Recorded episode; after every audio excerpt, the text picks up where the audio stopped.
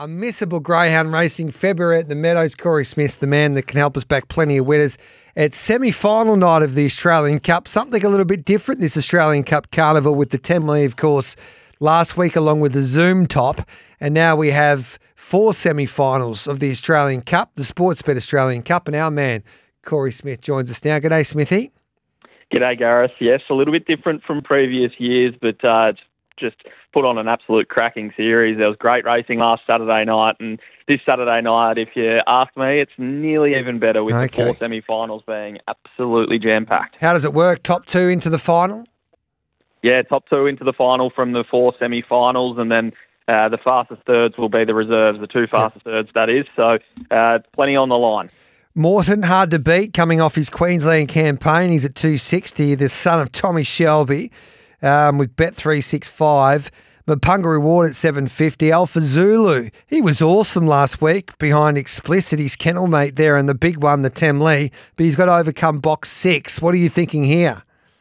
Uh, I'm with Mapunga Reward each way in this one. I think Okay. Morton, obviously, box two looks great on paper, but the three like to get straight across to the rail, so he's going to have to uh, jump and, and nail the start to be able to get out in front. Alpha Zulu, as you said, was enormous last week, but I just think the price on offer for Mapunga Reward uh, each way, maybe a place heavy sort of bet. He's still learning his craft, but he's got plenty of upside, and I think he can win. What a race this is, the second semi final. Tim Zoo, good luck to the team, Tim Zoo. The boys listen to this show, so they're at 235. I'm tipping you on top, Tim Zoo, lads. Um, only because you, you you continue to um, abuse me if I don't tip you on top on the text message, Tim Zoo.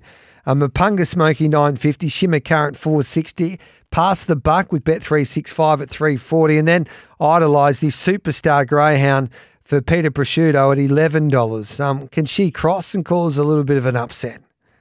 Uh, this is a race that, that does have a fair bit of speed in it, so she might have her work cut out for her from box number seven, but never discount Idolise. She's an absolute champion, but I'm tipping Pass the Buck in this one. I think his run was better than what met the eye last week. He, he didn't lead, but he still went 5.02 early. That is absolutely flying, and I spoke to Anthony Azzopardi, and he thinks there's still plenty of improvement to come across the three-week series for Pass the Buck, so I'm happy to be with him, but uh, I always have a soft spot for Idolise. explicit. This is the the the new superstar, as Dan Hibbert said last week. The the new big thing in greyhound racing. Um, is it a dollar sixty? Is that too short? No, I, I honestly don't think it is. I think explicit's going to be extremely hard to beat. Uh, A dollar sixty, it's hard to ever call that value, but he's a very fast animal, and the way that he goes about it is trustworthy. He nails the start, and yeah, it doesn't really matter what box draw he gets, but he does come up with box number two, which is going to make him even harder to beat. And Hector Fawley takes on Scalacci and the likes, Gilberto and Kane Bale. Hector's at three dollars. He always needs a little luck in these type of races because of his pattern. Scalacci gets box number one at four fifty. Gilberto five fifty. Kane Bale three thirty.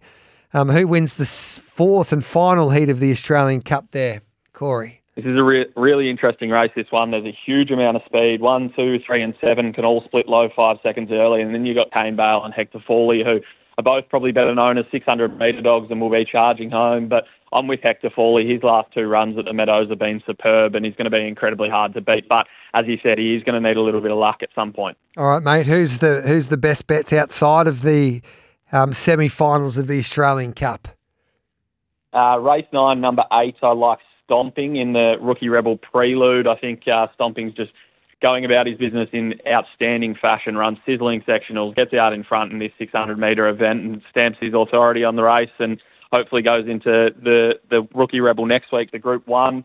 Uh, and in the Stayers events, the Fanabale Heats, uh, I'm really keen on Palawa King you're probably getting around two dollars twenty somewhere around that sort of mark, and I still think that's a good price. He's going to have he's to get back in the field. He's going to have to weave his way through, but race four, number three, Palawa King is just a class above. All right, mate. You go and get them.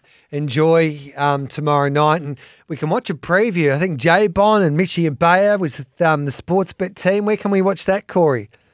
Yes, if you head across to the Meadows Dogs on Facebook or GRV Extra on YouTube, you'll be able to watch Bon, uh, Peacock, and myself. Uh, bit of a lids fly reunion, having a bit of a chat about these these Saturday nights. It's plenty of fun. Good on you, brother. Thanks for that. Good luck. Thanks, G.